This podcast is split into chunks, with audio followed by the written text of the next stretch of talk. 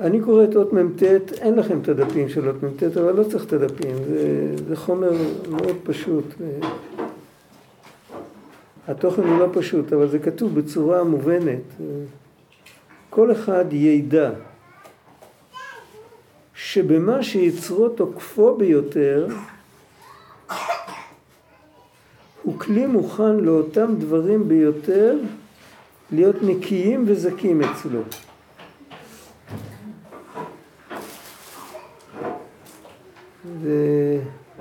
כותב באיזה מקום, אה, רק בשביל להבין את הראש, המהר"ל כותב באיזה מקום, אה, לבן ושחור זה שני דברים שנמצאים על אותו ציר. מתוק ומר זה שני דברים אחרים שנמצאים על אותו ציר. אבל אם תיקח אחד מפה ואחד מפה, הם לא נפגשים. מתוק ושחור. כן? זה לא נפגש. אין לזה, בגלל, אם אתה רואה שני דברים שהם הפוכים, אז אתה מבין שהם נמצאים על אותה סקאלה. רק באותה סקאלה הם הפוכים. חושך ואור. כל, כל הדברים האלה. אם בן אדם יש לו יצר מאוד גדול לבטא פרט באישיות שלו בצורה כזאת שהיא אחד מהשניים, או שזה בא, האופן איך שהוא מגלה את עצמו, זה בא מתוך זה שהוא שוכח את האלוקים, או שזה עובד מלמטה, מה שהוא עושה גורם לו לשכוח את האלוקים. האופן הראשון הוא מאוד ברור, זה נוב... אם הייתי זוכר את האלוקים, לא הייתי מתבטא ככה, לא הייתי מתבטא ככה, לא במעשה, לא בדיבור, ואפילו את המחשבות הייתי מנסה לנקות. אבל היות שאני שכחתי את האלוקים, אז, אז אני עושה מה, שבלי, מה שליבי חפץ. זה אופן אחד.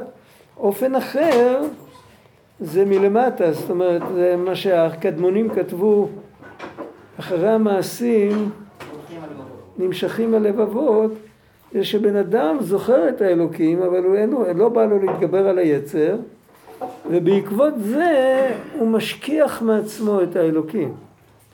כי הוא, הוא מדחיק את הנוכחות האלוקית כדי שלא ייווצר קונפליקט. אז יותר נוח לו ככה.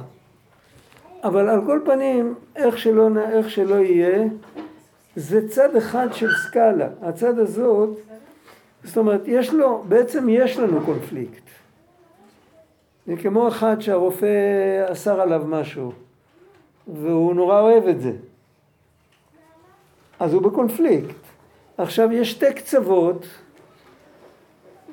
אה, אותו אחד שמסוגל לזרוק את הרופא לעזאזל ולהגיד אה, למה לאחרים זה לא מזיק ואני לא מפחד, זאת אומרת הוא מדחיק, הוא יודע שהאמת היא מה שהרופא אמר לו. אבל הוא מדחיק את זה, והוא הולך, ב, כמו שאומרים, ברגל גסה ומפר את ההוראות שלו. הוא אותו אחד, את אותו, את אותו אפיון, אם תהפוך אותו, אז אתה תקבל מישהו שהוא ישמע בקול הרופא עד הסוף, ולהוציא לשון הוא יוציא להתמכרויות שלו. זה על אותה סקאלה. זה שני צדדים של אותו מטבע. מי שיש לו את הכוח ללכת לרע עד הסוף, יש לו גם את הכוח ללכת לטוב עד הסוף. וככה יש כמה, יש כמה רעיונות מסביב לנקודה הזאת. יש הרעיון מופיע בלקוטי מהר"ן, אני לא זוכר בדיוק את הפרטים, אבל הוא כותב שמי ש... מי שיכול ללכת עם הרע עד הסוף יכול, הוא, הוא, הוא זה שיכול ללכת עם הטוב עד הסוף. יש סיפור, אה, סיפור חסידי ישן על אה, שניים מתלמידי המגיד, לא יודע בדיוק על מי מספרים את זה, לא, לא זוכר, אולי אחד אני כן, אני לא יודע, זה לא כל כך חשוב, שהם הגיעו לאיזה פונדק והם ראו, הנועם אלימלך כבר היה מודפס והם ראו אותו מונח על הארץ מתחת לשולחן והם ראו שאחד מאלה שהסתובבו שם במקום, אז הם אמרו, היה אחד שבא, היה, היה נועם אלימלך על השולחן, והגיע מישהו וזרק אותו מתחת לשולחן. והשני הרים אותו ושם אותו על הספסל. הוא אמר, זה באמת, אה, החסידים כתבו את זה, ואנחנו לא איתם, אבל זה סך הכל דברי תורה. אז תלמידי המגיד עמדו והסתכלו על כל הסיטואציה, ויצא להם מהפה, אותו אחד שזרק את זה על הרצפה, הוא בסוף יהיה חסיד. אותו אחד שהרים את זה על הספסל, חסיד הוא כבר לא יהיה. זה הכל אותו רעיון שרבי צדוק אומר פה, אם אנחנו בקצה הסקאלה, אנחנו יכולים להיות בקצה הסקאלה בכיוון ההפוך. בן אדם שמחפש תמיד מקום טוב באמצע, אז הוא, הוא לא הולך להנה עד הסוף, אבל הוא גם לא הולך להנה עד הסוף. השם יכול לעזור לו, אני לא אומר, לפעמים חבר טוב יכול לעזור, לפעמים סתם בן אדם קורא ספר טוב ונפתח לו העיניים. אבל האופי החזק הזה של, שבוחר לעצמו צד ולא מתחשב בכלום, זה סימן, והוא אומר את הסימן הזה כדי להתעודד. אם אני כזה שאני, בואו ניקח למשל דוגמה בין אדם לחברו. אם אני יכול לגמרי לא לקחת בחשבון אנשים אחרים ולחשוב רק על עצמי, אז אני גם יכול להיות אחד כזה שחושב רק על אחרים ולא על עצמי. זה נמצא על אותו ציר, אני רק צריך לטייל מהצד הזה לצד הזה. זה... ריש לקיש כזה. ריש לקיש. נכון, נכון, נכון, נכון. הסיפור בתלמוד על ריש לקיש, הוא, הוא היה, הוא היה שודד דרכים. והוא, והוא הלך את כל הדרך עד הסוף, והוא הפך להיות משהו שאין לנו השגה בו. בהחלט. ובדברים שהרבה לפשוע בהם, ידע שהוא כלי מוכן להיות דייקה באותו דבר, נקי ובר לבב. דווקא באותו שטח הוא יכול להיות נקי עד הסוף. ולכן אמרו בויקרא רבה במדרש, שבעבר שבו חטא בו יעשה מצוות. זה לא סתם סגולה, זה, זה הפתח שלו להיכנס חזרה. זה הפתח. ואין זה רק תיקון לעבירה הקודמת מידה כנגד מידה, אבל הוא גם תיקון נפשו בפרט, הוא מתקן את כל הנפש, הוא, הוא הולך עם כל הנפש, עושה טיול על, על אותו דרך למקום הפוך. כי כל אחד נברא לתיקון איזה דבר פרטי, אשר בו נתייחדה נפשו בפרט. זה צריך להבין, אבל כמו שיש לכל אחד את הכישרונות שלו, יש לכל אחד את הדבר שמושך אותו. גם על זה יש הרבה סיפורים. שמעתי פעם, מי שמכיר את רבי יעקב מאיר שכטר, אני לא יודע מי מכיר אותו פה, אבל הוא... הוא, הוא, הוא יהודי קרוב לגיל מאה, השם ייתן לו כוח. יושב בשער השמיים, בישיבת המקובלים האשכנזית, הוא מלמד עד היום, הוא ככה חייל. אה, הוא סיפר שלפני שהיה בתי ספר מקצועיים, אז היו שולחים ילדים ללמוד, אה, זה גם היה, זה גם היה כשאני הייתי נער, כן. למדתי מסגרות אצל מסגר, לא היה בתי... היום כבר עוד פעם אין בתי ספר מקצועיים, סגרו אותי. דחפו את כולנו למחשב. אבל הלכתי, הלך, עבדתי עם מסגר, עזרתי לו, הוא שילם לי כמה גרושים, אבל למדתי את המקצוע. ככה זה היה. אז הוא סיפר שאיך ידעו את איזה ילד למי, למי לשלוח. ילדים בגיל 13 הלכו ללמוד מקצוע. אז איך, איך, איך האבא ידע לאיזה, הוא יכול לנסות ולטעות אה, חמש פעמים, חבל על הזמן. אז המורה של גיל 13 היה עושה איתם טיול, היה תמיד בכל אה, מרכז של עיירה, היה כמה רחובות שכל הבעלי מקצוע היו נמצאים שם. שם היה אפשר לעשות רעש וזה, זה לא היה באזור מגורים. אז הוא הלך עם הכיתה וכל הזמן צפה בהם מי נעמד איפה ומסתכל ולא יכול לזוז. לא יכול לגרוע עין. והוא רשם לעצמו, ואחר כך הוא נתן להורים. ככה הם עבדו. לא היה להם הכשרה פדגוגית, לא, אבל היה להם אינטואיציה. אז, אז אנחנו רואים שיש לכל אחד את, ה, את העניין שלו. עכשיו, הארי הקדוש אומר, איך בן אדם יודע את מה, הוא, את מה הוא נולד לתקן בגלגול הנוכחי? איך הוא יכול לדעת? אז הוא אומר דבר והיפוכו, הוא אומר ככה, אם יש דבר שבו אתה מאוד טוב, אתה טוב בו ואתה נמשך אליו, מצד שני, טכנית מאוד קשה לך להגיע לזה. בדיוק לא מסתדר לך, בדיוק אה, אתה צריך לעבוד בדבר הפוך. לא, זה, אתה, אתה נמשך למשהו אחד, אבל... אז תדע לך שזה אמיתי מכל הצדדים. זה ודאי מה שאתה צריך לעשות. כי מצד אחד אתה אוהב את זה, מצד שני מפריעים לך. דבר שלא שייך אליך, מה פתאום שיפריעו לך? ואותו דבר, כל אחד יש לו את התיקון הרוחני שהוא צריך לעשות. והתיקון הרוחני, הרבה פעמים אנחנו, אנחנו יכולים למצוא את זה, את מה ששייך אלינו, לא בלימודים הפורמליים שלנו, אלא לפעמים אפשר למצוא את זה על דף מתגלגל ברחוב. סתם איזה דף קרוע מאיזה משהו, ואתה קורא מה שכתוב שם, ואתה רואה שכמה שורות האלה יכולים להעמיד לך את כל החיים באור. מצד אחד, מצד שני יבוא אליך כל החברים להסביר לך שמי שקורא דברים כאלה הוא משתגע במשך הזמן. וזה מסוכן, וזה לא בשבילך, ולא... זה סימן שזה בדיוק יתגלגל לידך שאתה תיקח את זה. ואותו דבר בבן אדם שכבר בחר, והוא, אוהב משהו, והוא בחר לא נכון, הוא בחר לבטא את המשהו שהוא אוהב בצורה הכי רחוקה ממה שאמור להיות. אבל דווקא באותו דבר הוא יכול לבטא את הנפש שלו בצורה הכי נכונה. ועוד יותר הוא אומר, מאיפה אנחנו רואים את זה שלכל אדם יש תיקון, אה, כל אדם נברא לתיקון דבר פרטי אשר בו נתייחדה נפשו בפרט ואין לה חבר, אף אחד אחר לא יכול לתקן את מה שפלוני צריך לתקן, הוא צריך לעשות את זה, אין, אין תחליף. לכל בן אדם אין תחליף. הוא... וכמו שלא נמצאו פרצופים שווים, אפילו תאומים זהים, הנה מגיע כיסא.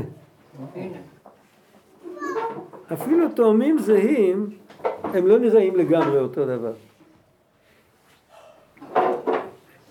אז כמו שאין פרצופיהם שווים, פרצוף פנים רומז על צלם אלוקים דנפש. יש כאן שני דברים שרציתי להסביר. קודם כל, אה, הוא סיפר, האדמו"ר, הבית מנחם, הם היו שלוש אחים אדמו"רים. הבית ישראל, הלב שמחה והפני מנחם. היו לא לפי סדר רגיל שלהם, אבל היה להם אח מבוגר מהם שנשאר ונתקע ולא הצליח לברוח. הם כולם היו פליטים, הם ברחו ברגע האחרון, הם עלו לארץ כל המשפחה כמה פעמים, וכל פעם באו איתם המון יהודים, ואחר כך השם לפעמים לוקח לאנשים את השכל, הם ישובו בית דין, החסידים בפולין, ופסקו שהרבא צריך לחזור לפולין, אסור להישאר בארץ. ואז הוא חזר, הושיבו בית דין, הוא חזר, ברגע האחרון, כשהתחילה המלחמה, הוא הצליח לעבור את הגבול, להגיע לאיטליה, איטליה מיד אחרי זה גם נתפסה על ידי הנאצים, זה לא היה, אבל הוא הצליח איכשהו, הצליח להגיע לארץ, חלק מהמשפחה נשארה שם והלכה לאיבוד. וגם כל אלה שהושיבו את הבית דין הלכו לאיבוד. משהו נוראי. והיה אח גדול של כל שלושת האדמו"רים האלה, הבן של האמרי אמת, האח הגדול הוא גם נשאר שם. הפני מנחם סיפר שכשהוא היה ילד, אחיו הגדול פעם, הוא שאל אותו, אני חושב, למה אם בן אדם נפטר אומרים יתגדל ויתקדש שמי רבה? מה זה קשור? אז הוא אמר שכל יהודי יש לו תפקיד לגלות את הנוכחות האלוקית, זה קשור למה ששאלת לפני השיעור. צריך לפתח את זה, אנחנו לא נדבר על זה היום. כל יהודי חייב לגלות את הנוכחות האלוקית בשפה שלו. וכשמישהו הלך מן העולם והוא כבר לא יכול לעשות את זה יותר, אז אנחנו מבקשים ש... שלא יחסר הגילוי אלוקות. אנחנו אומרים, יתגדל ויתקדש מהר הבא. זאת אומרת שאחרי שהוא נפטר, אז אנחנו מבקשים שיבוא מישהו אחר שימלא את מקומו. אבל מה קורה אם הוא, עד... אם הוא עדיין בחיים? אם הוא עדיין בחיים, אז הוא אקסמפלר יחיד. רק הוא יכול לעשות את זה, ולא אף אחד אחר. זו העבודה שלנו. אין דעותיהם שוות. זאת הסיבה שאומרים קדיש? אמור שנית. זאת הסיבה שאומרים קדיש? זה הסיבה שאומרים קדיש על נפטר. יש מקומות שאומרים קדיש שזה עליית העולמות. יש... הסוגיה של קדיש זה סוגיה לא פשוטה. אבל על נפטר אומרים קדיש בגלל זה. ככה הוא הסביר. הוא סיפר את זה אחר כך, אה, הוא היה ראש ישיבה הרבה שנים, הפני מנחם. הוא סיפר את זה לתלמידים שלו. הוא לא קיבל את זה כאילו שהם ערכו אותי, כשהייתי ילד אמרו לי איזה פירוש וזהו סתם, שאני לא אנדנד. הוא קיבל את זה כאמת. הם היו אנשי אמת. דבר נוסף, מה זה הסיפור פה של הצלם? מה זה הצלם? הוא אומר שלכל בן אדם, הפנים שלו הם ביטוי של הצלם שלו. מה זה הצלם בכלל? בצלם אלוקים עשה את האדם, ובדברי חז"ל מופיע, כולם נבראו בצלמו של אדם הראשון ואין אחד מהם דומה לחברו. מה זה הסוד של הצלם? אז הצלם זה מין מתאם רוחני, מנטלי, בין הנשמה לבין הסביבה הנוכחית של האדם. יכול להיות שנשמה הגיעה לעולם לפני 500 שנה והיא צריכה להגיע עוד פעם היום. היא צריכה מתאם אחר. אם היא תבוא עם אותו מתאם כמו לפני 500 שנה, היא לא תדע להסתדר פה. לכל אדם נותנים את המתאם לפי התקופה ולפי המקום איפה שהוא צריך להיות. ואת זה נותנים לכל אחד אחרת. לכל אחד נותנים משהו אינדיבידואלי לגמרי. ועם זה הוא עובד. ועל זה, זה כל הנושא שכתוב בספרי מוסר על קדושת הזיווג של ההורים, שאז יש נפש אה, מתוקנת יותר לילד, מדובר הכל על הצלם, לא מדובר על הנפש עצמה. מדובר על הצלם, שזה כמו שאומרים, נקודת ההתחלה של האדם הזה היא קצת יותר גבוהה. יותר קל לו לצאת מהשקר ולהתקרב לאמת. כי הצלם לא כל כך מסתיר. אבל מה זה בדיוק הצלם הזה? עוד פעם? מה זה בדיוק? כאילו, מה, איך אפשר ל... ל, ל כאילו, אתה אומר, זה לא משהו חיצוני, זה, זה, זה משהו כמו, חיצוני? זה כמו תרגום, כמו שאפשר לתרגם חומר משפה לשפה, ככה אפשר לתרגם תכונה ממנטליות למנטליות. תכונת נפש. אם בן אדם נולד עם תכונות נפש כאלה וכאלה, אבל הוא צריך לתפקד בתוך עולם כמו בעולם שלנו היום, לא דיווחת, לא עשית. כאילו אם אתה לא מפורסם אתה לא קיים, כל מיני דברים כאלה. אז זה בעצם עולם כזה לא מתאים לאף נפש, כי הנפש הוא יצור אמיתי. הוא חייב לקבל איזשהו מתאם כדי שהוא יוכל להתחבר לעולם הזה, ובצורה כזאת תהיה לו בחירה, הוא יוכל או להתקלקל או לתקן. זה ברור? זה, לזה קוראים צלם. צלם זה, כמו, זה בעצם כמו מסכה. רק זה לא מסכה פיזית, זה מסכה מנטלית. והמסכה הזאת היא יכולה להיות יותר שקופה, יותר, להעביר יותר אור. אה, איך אומרים, אינטואיציה יותר מחודדת לדעת מה אמת ומה שקר. פחות להימשך אחרי דברים נוצצים וכל זה, זה תלוי הרבה בקידוש ההורים. אומרים שלפני שאדם נפטר מן העולם, אז 30 אה, יום לפני מסתלק ממנו הצלם. הוא לא צריך אותו יותר. צילו, צילו. לא, הצלם, הצלם. אבל הוא לא צריך, אם הוא לא בתוך הגוף, הוא, הוא לא זקוק לצלם. אפשר ללמוד מזה שזה מה שמאפשר לו להיות בגוף? זה מאפשר לו לפעול בתוך הגוף. אדם חסר צלם, זה כמו אותו אחד, סיפרתי לכם, לא כולם היו פה. הייתה סופרת שכתבה סיפור על עולם של חרשים, וילדה אחת שומעת. וכל הזמן לוקחים אותה לפסיכולוגים ופסיכיאטרים כי היא שומעת קולות, היא לא נורמלית. היא פתאום קופצת משמחה, היא שמעה איזה קרקור, איזה משהו, והם כולם לא שומעים. בן אדם חסר צלם, הוא יהיה מוזר כמו, ה... כמו. כמו הילדה הזאת בסיפור, כן? זה חייב להיות, אנחנו חייבים להיות, הבעל שם טוב היה אומר שיהודי צריך להיות בתוך העולם ומחוץ לעולם. זאת אומרת, לנגוע במקום שמחוץ לעולם, העולם זה העלמה, זה הסתרה. לנגוע במקום שחוץ לעולם, אבל לחיות את החיים שלו בתוך העולם, כי אחרת הוא לא יכול, הוא לא יכול לתפקד. הוא לא יכול לתפקד, אז גם לא יכול לתקן. איפה זה כתוב אצל רבנו? זה הסיפור של האינדיק. הסיפור של האינדיק זה הסיפור הקבלי של הצלם. מי שמכיר את הסיפור. הוא, הוא היה השתגע, הוא יושב מתחת לשולחן, מלקט פירורים, בא החכם, הוא אומר אני אינדיק, אני אינדיק יעני תרנגול הודו.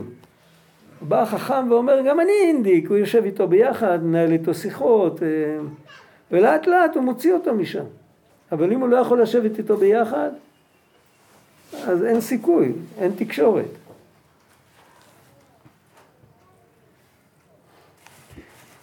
והסקאלה שדיברנו היא נמצאת בדיוק במקום הזה, במתאם הזה. אם, אם המתאם, אם במתאם הזה יש לו את האפשרות לבחור אם ללכת למטה מטה עד הסוף, כאילו להיות כמו כולם. יכול, יש שם את היכולת להיות כמו כולם, להזדהות עם כולם. ויש שם את היכולת, למרות שאני מבין איפה אני נמצא ואני לא אוטיסט, ואף על פי כן לא להיות כמו כולם. גם היכולת הזאת נמצאת באותו, באותו צלם. ואם הבן אדם נמשך אחרי פרט בחברה, אחרי פרט בתרבות, ב... לא יודע, ב... הוא נמשך אחרי משהו מסוים, סימן שאם הוא יעשה, יפנה לזה עורף וילך בכיוון ההפוך, אז דווקא בשטח הזה הוא יהיה הצדיק הכי גדול. עכשיו, למה מספרים את זה לבן אדם? כי הרבה פעמים הבן אדם, הוא לא מטפל בעצמו, הוא... זה, הוא נופל. איך אמר פעם ילד אצלנו, אמר, בחיים זה כמו באופניים. אם קל לך, סימן שאתה בירידה. אז אם בן אדם קל לו, אז יורד, יורד, יורד, אז אומרים לו, תשמע, לפני שאתה מתרגל שזה ותחשוב שזה כל המציאות שלך, תדע לך שאם אתה ירדת על אותו שביל, אפשר גם ללכת הפוך. כשאתה רואה מדרגות, מה זה מדרגות? זה, זה, זה לעלות או לרדת? אי אפשר להחליט. מדרגות זה דבר שהוא יכול לקחת אותך באותו שביל, או למטה עד למטה, או למעלה עד למעלה. הצידה הוא לא ייקח אותך. על הצידה יש מדרגות מקבילות במקום אחר. אבל הוא יכול להביא אותך או להנה או להנה. אז אם אתה יכול לרדת, אתה יכול לעלות. איך אמר רבנו? אם אתה מאמין שיכולים לקלקל, תאמין שיכולים לתקן.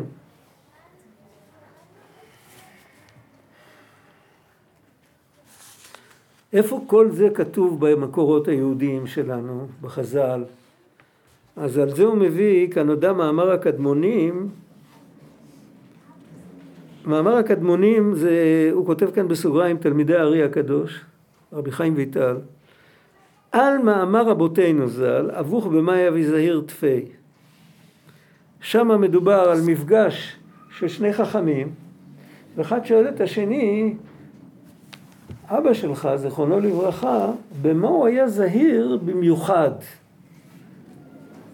לכאורה, מה המקום לשאלה הזאת? צריך להיזהר מכל דבר שהוא לא הגון, ולעשות כל דבר שהוא כן הגון. מה זה, יש איזה, איזה כאילו, אני אוהב את זה, אני אוהב את זה, יושב, אל תהיה יושב ושוקל מצוותיה של תורה, אל תאמר שמועה זו נאה ושמועה זו לא נאה, מה, מה פתאום פה הכל נהיה?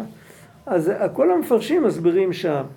זה לא קשור בכלל. לקיים, כל אחד צריך לקיים את מה שמזדמן לו. אם הוא יושב בחוץ לארץ הוא לא מפריש תרומות ומעשרות, בסדר גמור. זה לא, זה גודל שם, לא צריך. אם הוא בארץ הוא כן מפריש, כל אחד מה שמזדמן לו, אז הוא צריך למצוא את מה שמזדמן לו. אבל יש לפעמים שהבן אדם נמשך למשהו באופן מיוחד. יש אחד שנמשך לפסח, יש אחד שנמשך לראש שנה, אחד שנמשך לטלית, יש אחד שנמשך לתפילות שיבנה בית המקדש, יש אחד שנמשך, לא יודע, כל אחד נמשך לאיזה משהו, אחד נמשך לעשיית חסד, לצדקה, ל... כל אחד נמשך למשהו, הוא צריך לדעת שזה התיקון שלו. ואם הוא לא ילך עם זה, אז יכול להיות שבזה הוא ייפול לקצה ההפוך. זה נקרא שבזה הוא זהיר תפי, זהיר זה לא רק מלשון זהירות, זהיר זה גם מלשון אור, זוהר. זה יותר מאיר לו. ועל כזה אמרו, עכשיו הוא מדבר עוד פעם על הסקאלה הזאת, שאם אתה טוב במשהו, משהו מושך אותך להנה, תדע לך שזה גם יכול להתבטא בירידה, תשמור על עצמך. אין אדם עומד על דברי תורה אלא אם כן נכשל בהם. זאת אומרת, דבר תורה, האפשרות להבין היא אותה אפשרות כמו האפשרות לטעות. אנחנו צריכים להבין תמיד ששני צדדי המטבע הם שני צדדים של אותה מטבע. בן אדם שלא יכול לטעות גם לא יכול להבין.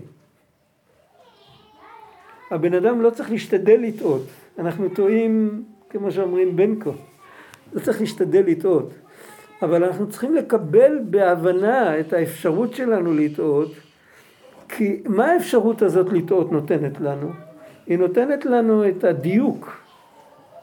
אם לא היה לנו אפשרות לטעות, כמו בעל חיים אינסטינקט, לא היינו מפתחים את האפשרות של הדיוק. בעלי חיים אפשר לרמות. אם נותנים להם את אותו מרקם ואת אותו ריח ואת אותו... כל אחד ששם פיתיון לנמלים מכיר את זה. הם כולם באים לזה. איפה האינסטינקט? הרמאי האנושי עקף את האינסטינקט ומרעיל את כולם.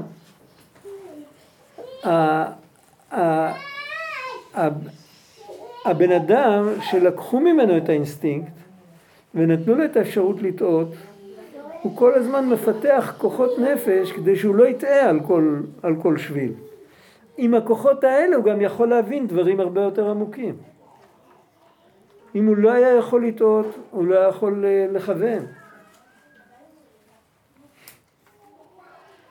לכן אין אדם עומד על דברי תורה, אלא אם כן נכשל בהם. לא כוונה שצריך להיכשל בפועל. הוא צריך לדעת שהוא יכול להיכשל. כשאנחנו לומדים משהו חדש, אז יש כאלה שחושבים מיד בפעם הראשונה שהם הבינו את זה לעומק. יכול להיות שיש אנשים כאלה.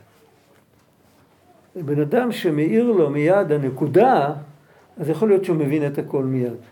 אבל בדרך כלל אנחנו מסתכלים מלמטה, עד שנמצא את הנקודה, יכול להיות שנעשה כמה נגלות, כל פעם נבין את זה פעם ככה, פעם ככה, עד שתחשף לנו הפרינציפ, הנקודה, ואז נבין פעם אחת נכון וזהו. ו... אבל הדרך שאנחנו עושים היא חשובה. מכירים את הפרפר שיוצא מהגולם, אם עוזרים לו לפרק את הגולם, הוא לא יכול לחיות יותר מכמה שעות. כי על ידי המאמצים שהוא עושה לפרק את הגולם, הריאות שלו מתפתחות. ואז הוא יכול לנשום. ואם פותחים לו, מרחמים עליו, הריאות שלו לא מתפתחות, ואחרי כמה זמן הוא מת. ואותו דבר, כמו שזה בלימוד, זה, זה הגאונות של רבי צדוק. כתוב זה כתוב על למידה, על תהליך של למידה. רבי צדוק מעתיק את זה מתהליך של למידה לתהליך של עבודת השם, לתהליך של זיכוך המידות וכל זה. הוא אומר, אם אתה במקום שאתה יכול להיכשל במשהו, זה עצמו, הידיעה שאתה יכול להיכשל במשהו, זה יכול לשמור עליך, שאתה תהיה בדיוק בקצה ההפוך, בקצה הכי גבוה.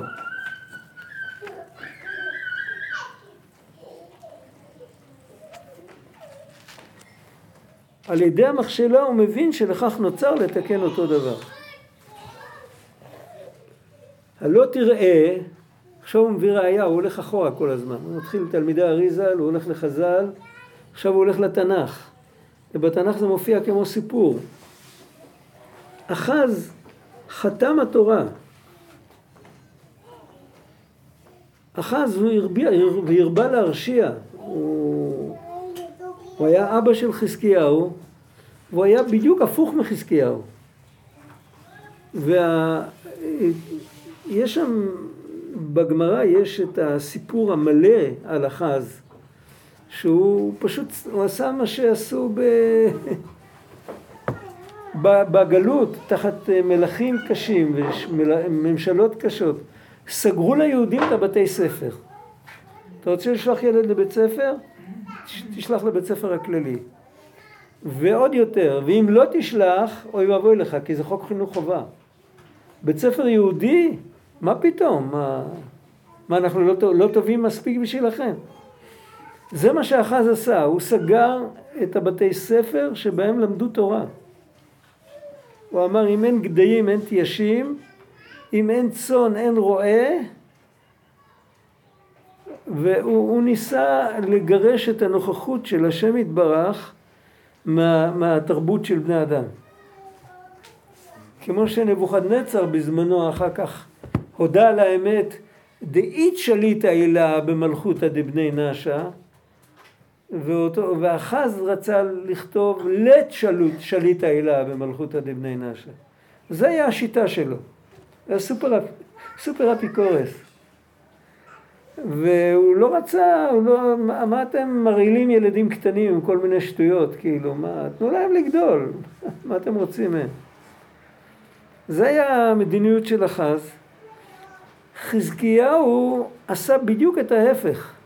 הוא דאג שבכל, הוא שלט, אחרי סנחריב הוא שלט בכל רוחב ארצו. בהתחלה הוא שלט רק על החלק הדרומי של הארץ. אבל אחרי, שסנח... אחרי תגלת פילסר ו... ושלמנסר וסנחריב, יש דעה בתלמוד שזה הכל שלוש שמות של אותו אדם. אחרי כל ההיסטוריה הזאת, הוא לקח אחריות על כל ארץ ישראל. זה מופיע שבאו, אה, שבאו, זה מופיע אצל יאשיהו, גם הוא לקח אחר כך אחריות על הכל. עד חורבן בבל, עד, עד, החורבן, עד חורבן בית המקדש הראשון שעשתה בבל, אז מלכי יהודה תפסו אחריות על כל השטח. והוא דאג שאיפה שנשארו יהודים, מלכי אשור לא עשו הגליה טוטאלית כמו הבבלים. נשארו פה ושם יהודים. זה היסטוריה שלמה, אני לא רוצה להיכנס עכשיו. אבל נשארו יהודים שם, והוא דאג שהיהודים שנשארו, שבכל מקום יהיה מישהו שילמד עם הילדים תורה.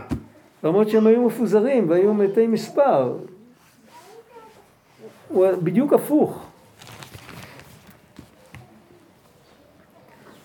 במדרש כתוב על אחז שהוא מנה תינוקות של בית רבן. לפי, ולמה היה לו? הוא היה בתחתית הסקאלה, הוא היה נגד התורה. אבל היה לו גם את הפוטנציאל להיות במעלה הסקאלה. רק הפוטנציאל הזה לא התגלה אצלו, התגלה אצל הבן שלו. שהוא היה כלי מוכן להוליד את חזקיה, שהיה מרביץ תורה ביותר. עד שלא נמצא עם הארץ בימיו. הוא מביא כאן את המראה מקומות, כי דהית סוף פרק כמה דבבא קמא, או פרק שני דסנהדרין. עיין שם ממש ההיפוך. אז ראינו את זה בתנ"ך, ראינו את זה בדברי חז"ל, ראינו את זה בכתבי אריזל, שאם בן אדם רואה שמושך אותו הרע, אז הוא חייב לדעת שהוא יכול להיות בדיוק הפוך, בדיוק באותו שטח שמושך אותו.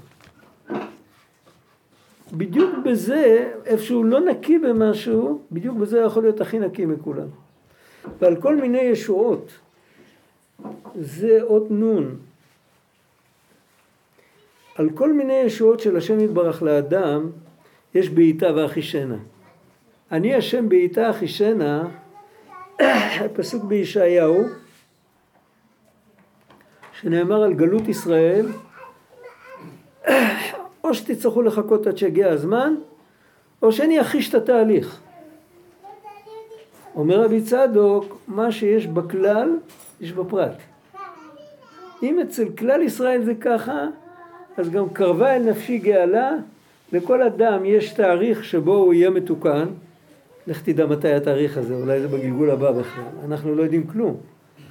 אבל יש לו גם אפשרות ללחוץ על הכפתור הנכון ולקבל את זה עכשיו, את הגאולה שלו. לא צריך... אה, מותר להיות חוצפן, איך למדנו ב... איפה זה היה? מ"ו, על המעפילים. אז הוא אומר, היא לא תצלח, אבל באחרית הימים זה יצליח. זכו אחישנה, לא זכו בעיטה. עכשיו, מה זה הבעיטה? יש, לכל בן אדם יש רגעים, למרות שאמרנו שהבעיטה יכול להגיע בגלגול הבא, אנחנו לא יודעים. יש שני סוגי בעיטה, יש בעיטה של השם מבטיח שלא יידח ממנו נידח. זה יכול לבוא אחרי עשרה גלגולים, אין, אין לזה תאריך. אבל יש בעיטה שאנחנו לא מסתכלים עכשיו על כל ההיסטוריה של הנשמה, מסתכלים רק על הקדנציה הנוכחית. בתוך הקדנציה הנוכחית יש בעיטה. מה זה הבעיטה הזאת? בעיטה היינו שכבר חסר לו הדבר והוא מצמא ומשתוקק ונצרך לו. זאת אומרת, הוא הגיע לאין מוצא, הוא הגיע למקום שקשה לו ואז הקדוש ברוך הוא עוזר לו. באחישנה זה שהוא יקבל את העזרה שהוא לא יצטרך, לי... שהוא לא יצטרך קודם להגיע להיות על הקרשים כמו שאומרים. לרדת לגמרי לגמרי למטה למקום הכי נמוך ואז משם להתרומם. כשבן אדם נמצא לגמרי למטה אז גם יותר קל לו לקום וגם יותר קל מלמעלה לעזור לו כביכול. יותר קל מלמעלה לעזור לו כי הוא כבר לא בעל גאווה יותר. הגאווה מסתירה, לא נותנת לעזרה מלמעלה להתקבל. הוא פשוט לא כלי. מלמעלה לא נותנים שפע בכלי לא נקי. גאווה זה, זה, לא, זה הפך הניקיון. אבל יש עוד סיבה. כשבן אדם עדיין לא לגמרי על הקרשים, אם הוא רוצה להתרומם, הוא צריך להפסיד משהו. הוא צריך לוותר על משהו. יש לו עוד איזה איזה תענוג, איזה משהו בקליפה שהוא עוד מתקשה לוותר עליו. אם הוא כבר לגמרי על הקרשים, אז כבר אין לו מה להפסיד. אז מצד אחד, וכשאין לו מה להפסיד, הוא מאבד את הגאווה. הוא כבר, הוא מאבד בגאווה הרטרואקטיבית, הוא, הוא לא חושב שהוא היה חכם. הוא מבין שהוא הלך בדרך לא נכונה, ואז אפשר לעזור לו, ואז באמת עוזרים לו, אז זה הזמן. אם הוא יעשה שריר ויגיד אני לא רוצה, וכאילו מתי שאני רציתי אתה לא רצית, עכשיו אתה רוצה אני לא רוצה, שיתחיל, אז יכול להיות שהוא באמת, אה, אה, אם בן אדם לא רוצה אז לא עוזרים לו בעל כוחו. אבל אם הוא רק לא יהיה טיפש גמור, אז הוא יקבל אז את העזרה. ועל זה, זה יש תורה שבעל פה כזאת, שאמרו תמיד ש... שמעתי את זה בכמה וריאציות, פעם היה אצלנו הייתי עוד נער, היה אצלנו יהודי, גם היה זקן, היה ממש מאוד מאוד זקן, כל יום בארבע בבוקר היה מתנדנד ליד ספר, הוא היה חייל כזה. בדור ההוא כבר מזמן נפטר. אז uh, הוא, הוא נפטר כשהייתי חייל, או, או שנה לפני זה, אני לא זוכר. אבל הוא היה מלא, מלא וגדוש, הוא יכל לדבר, לשבת ערב, לדבר משמונה בערב עד שתיים בערב, לא לחזור פעמיים על אותה מילה. ובלי פתקאות ובלי ספרים וככה. זה היה משהו לא רגיל. אז פעם הוא אמר, פעם הוא אמר ככה, הוא אמר, יש חדר, אפשר להיכנס לחדר דרך הדלת, הדלת פתוחה. אפשר גם לדחוף את החלון, הוא לא נעול, ולקפוץ דרך החלון. ואפשר גם להשתחל דרך ערובה, ואז אתה יוצא מהערובה, אתה יוצא שחור כולך. ואז הוא הרים את הקול שלו ואמר את זה בניגון של לימוד כזה, כמו שלומדים גמרא, איזה חכם אתה. יכלת להיכנס דרך הדלת, מה אתה צריך להשתחל דרך הערובה ולהיות כולך שחור? מה אתה מרוויח מזה? הוא דיבר על אותו דבר שאנחנו מדברים עכשיו. הבן אדם, יש לו את ההזדמנויות הפשוטות.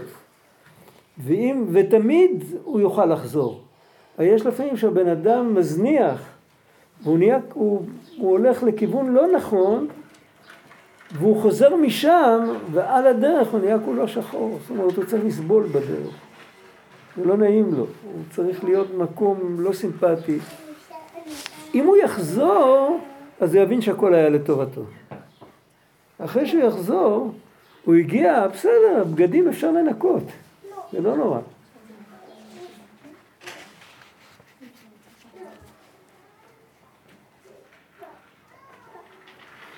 עכשיו יש כאן סוגריים, סוגריים אה, מרובעים, כאילו הוספה.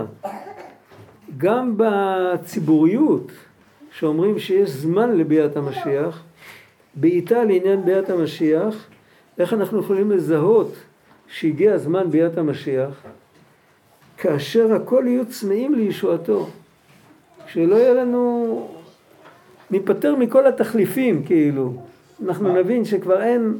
מה הכוונה בציבוריות? אה, לא בחיים הפרטיים.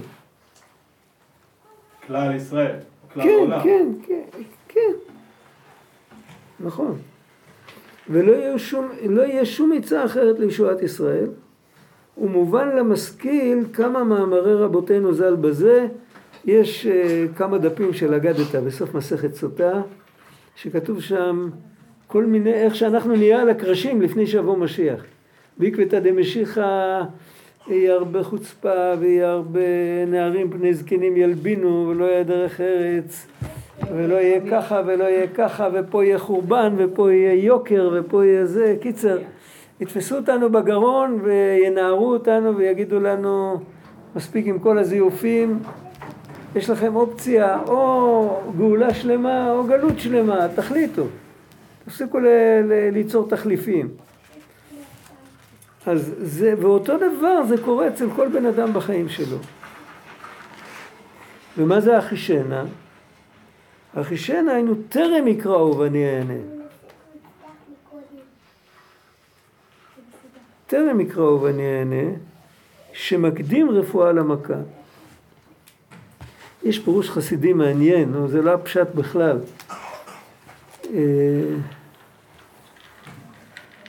ובאו כולם בברית יחד, נעשה ונשמע, אמרו כאחד. הפשט הפשוט זה שיר של רבי יהודה הלוי. יום שבתון אין לשכוח. הפשט הפשוט הוא שהם אמרו נעשה ונשמע ביחד. יש בזה הרבה עומק. יש איזו תורה ארוכה בלקוטי מהר"ן על הנעשה ונשמע, וכמה תורות. ואפשר ללמוד על הפסקה הזאת הרבה, אבל יש פירוש חסידי קליל כזה, אבל הוא גם יש לו אמירה מאוד אה, חשובה. הם אמרו נעשה ונשמע כמו האחד. לא שהם אמרו ביחד, אלא כמו האחד. מי הוא האחד? האלוקים. איפה רואים שהאלוקים אומר נעשה ונשמע? טרם יקראו ואני אענה. לפני שאני שמעתי, אני כבר הולך ועושה ואני עוזר להם. הם עוד לא הספיקו. אז בני ישראל ידעו כבר במעמד הר סיני, הם ידעו שהשם עוזר עוד לפני שמבקשים, אז הם אמרו בוא נעשה כמוהו. בוא נתחייב גם לפני ששמענו מה אמרו לנו. זה פירוש אה, לא פשט בכלל. קשה להגיד שזה הכוונת המשורר, כן? אבל אפשר משהו בחיים שלנו, אפשר ללמוד מזה. לא להיות כפוי טובה. הרבה פעמים, והיה טרם יקראו ואני אענה, עוד הם מדברים ואני אשמע. אנחנו מבקשים בתפילה, טרם נקרא אליך עננו. הרבה פעמים אנחנו רואים שהשם הציל אותנו מתסבוכת לפני שהיא קרתה. ועוד איך שאנחנו רואים את זה. זה חסד מאת השם.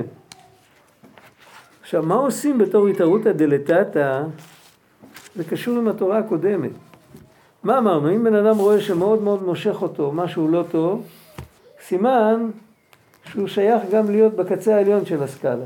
נכון? כך דיברנו. עכשיו, תלוי מה הוא עושה עם זה, עם הידיעה הזאת. עם הידיעה הזאת הוא יכול להזניח ולרדת לקצה התחתון. בסדר, העיקר שאני שייך לקצה העליון, מי אומר שאני צריך לעבוד קשה? אם אני באמת שייך, אני אגיע. אז הקדוש ברוך הוא הולך איתו באותו דרך. אתה רוצה ככה? תרד עד למטה, ומתי שתראה שכל הכל הכל נגמר, אז אני, באמת אני אביא אותך.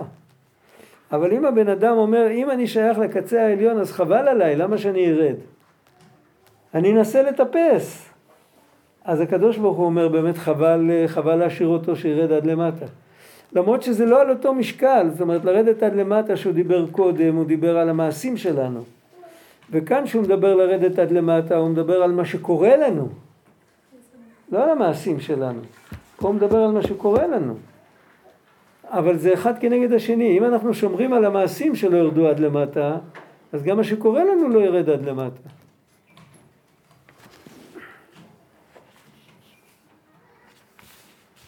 זה הקטע הזה, יש המשכיות בין קטע לקטע, תמיד, לא תמיד אה, רואים את זה בקלות, אבל...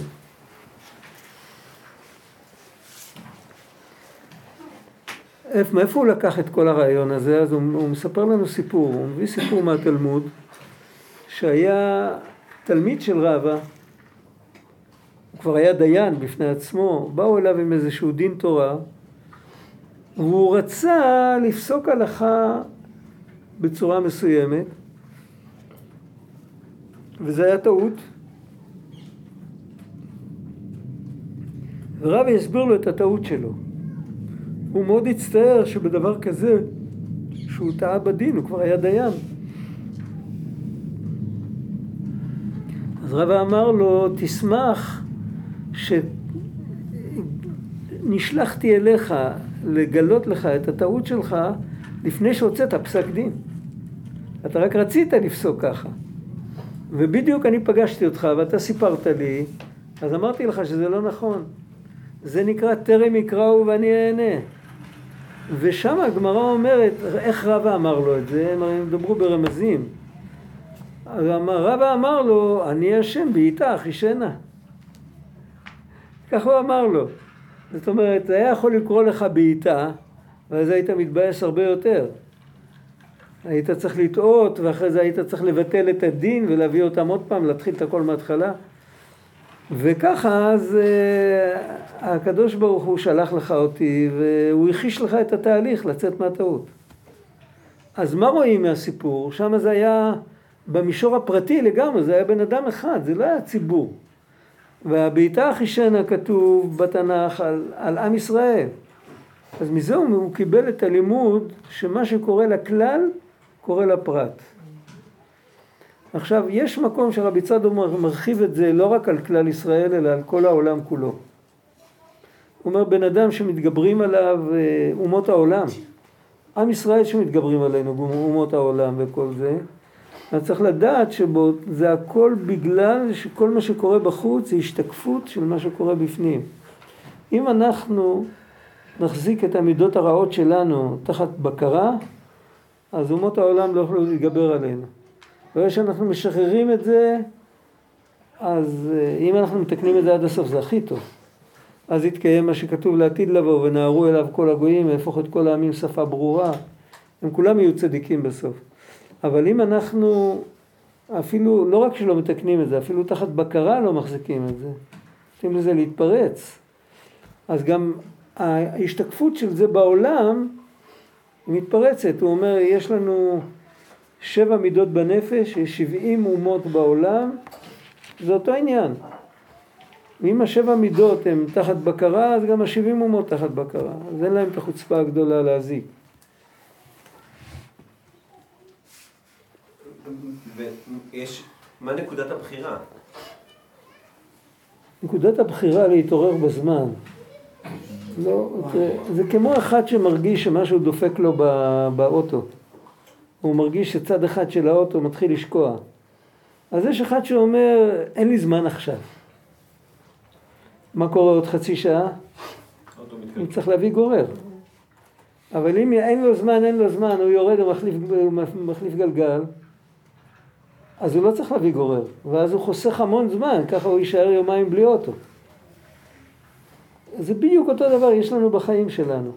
הבן אדם... בנקודת ההתעוררות, מה אפשר לעשות? הבן אדם, לא, הוא, לא מקבל התעוררות, הוא מקבל הפרעה. לקבל הוא מקבל הפרעה, פתאום משהו לא הגון מושך אותו. אז הוא אומר, אוקיי, בסדר, מחר, מחר בואו נזרום עם זה, מחר אה, כאילו נעשה התחלה חדשה. אבל הדבר הזה שאתה זורם עם זה, אתה לא תראה מחר כמו שאתה נראה עכשיו. אז מחר יהיה דרך הרבה יותר קשה לעשות את החזרה. להתעורר צריך באותו רגע. וצריך להבין שכל כל נטייה לרע זה שעון מעורר. נטייה לטוב זה ודאי שעון מעורר, אבל גם נטייה לרע זה שעון מעורר. הרבה פעמים זה קורה אצל סוחר ישר דרך, שפתאום עולה לו במוח איזו מניפולציה שהוא יכול לעשות, ו... ובדרך כלל בפעם הראשונה שזה מגיע זה מחריד אותו. בפעם העשירית, אז כבר כולם ככה.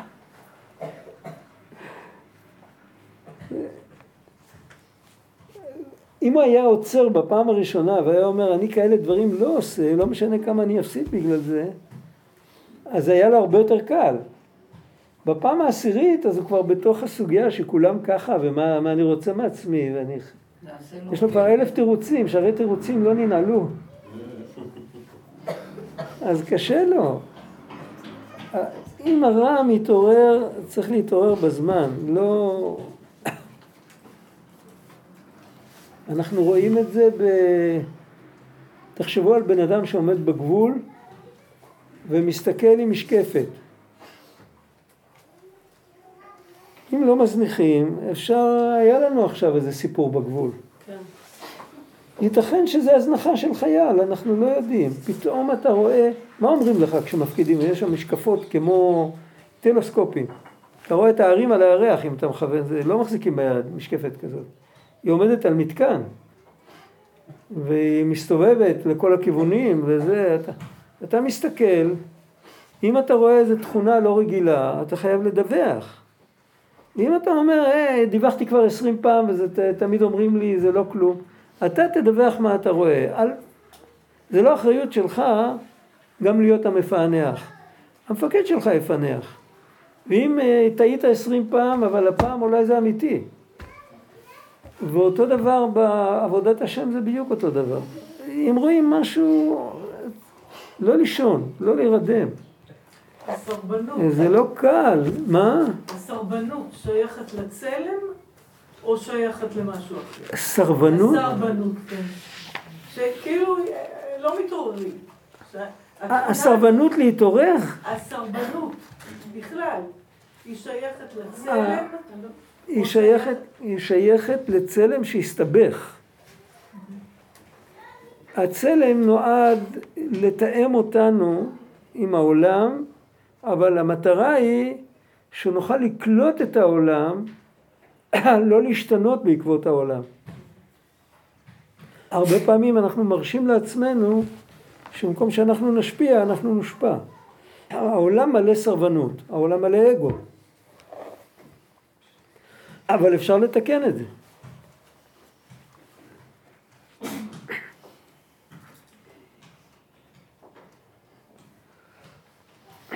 יש איזה דוגמאות מהרבה שטחים.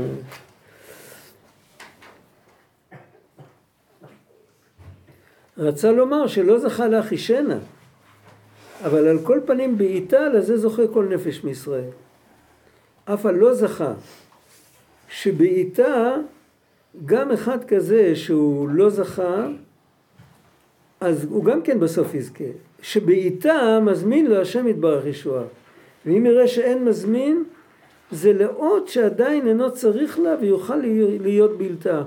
בינתיים הבן אדם צריך מצידו להתעורר, ואם הוא עדיין לא מקבל את העזרה מלמעלה, ואנחנו יודעים שאלמלא הקדוש ברוך הוא עוזרו, אינו יכול לו. אז uh, הוא, הוא מצידו עושה מאמץ, הוא מתעורר, והוא לא מרגיש את הרוח הגבית. הוא לא מרגיש שמישהו דוחף אותו. אז כנראה שבינתיים יש לו מספיק כוח לבד. כי כל אחד מקבל בכל רגע נתון בדיוק את מה שהוא צריך. זה הנקודה.